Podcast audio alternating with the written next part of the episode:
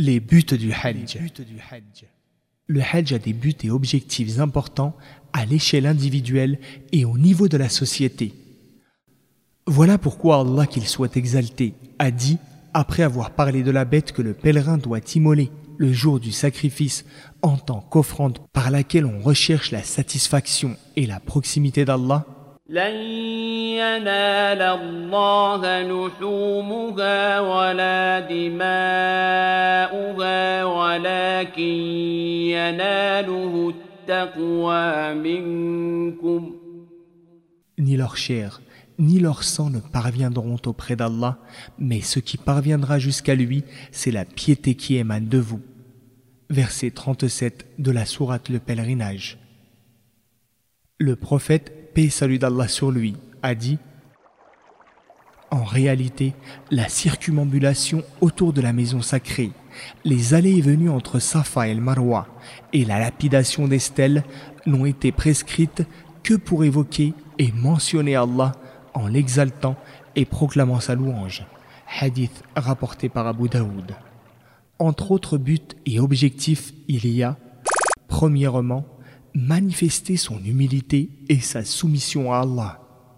En effet, le pèlerin s'interdit le luxe et l'élégance, portant les habits rudimentaires sommaires de l'ihram, exposant ainsi à son Seigneur son dénuement. Il se détache des choses matérielles et des occupations de ce monde qui l'empêchent de se consacrer intensément à son Maître. À travers cela, il aspire à son pardon et tend à obtenir sa miséricorde.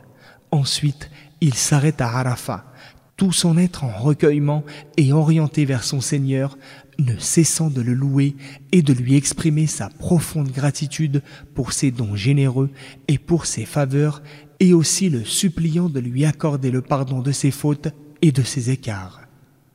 Deuxièmement, reconnaître les bienfaits.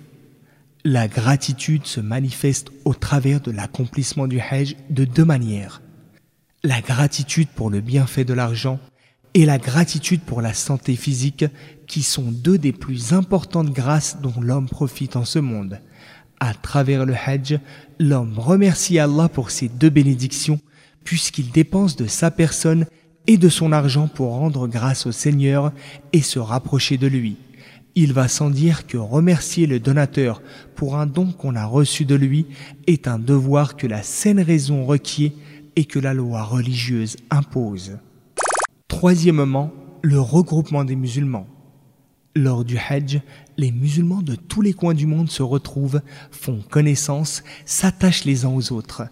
Là-bas, les différences entre les gens s'estompent, que ces différences soient dues à la richesse, à la pauvreté, à l'apparence ethnique, à la couleur de peau ou à la langue les musulmans s'unissent lors de ce qui est la plus grande assemblée humaine et dont les participants s'accordent autour de la bienfaisance, de la piété, de la recommandation mutuelle à suivre la vérité et à faire preuve de patience, assemblée dont le but sublime est de lier ce monde terrestre au monde céleste à l'au-delà.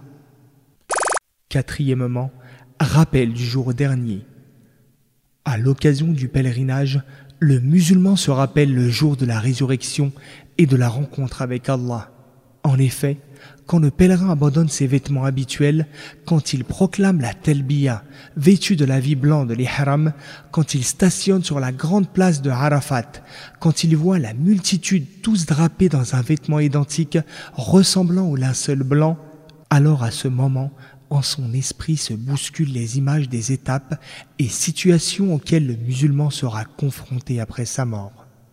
Cela a pour effet de l'inciter à s'y préparer à ce jour fatidique et à accumuler les provisions spirituelles avant de rencontrer Allah. Cinquièmement, manifester l'unicité d'Allah et lui vouer par la parole et les actes une adoration exclusive. La formule rituelle caractéristique du Hajj qui est régulièrement répétée par les pèlerins est la talbiya qui concentre en elle l'affirmation de l'unicité divine.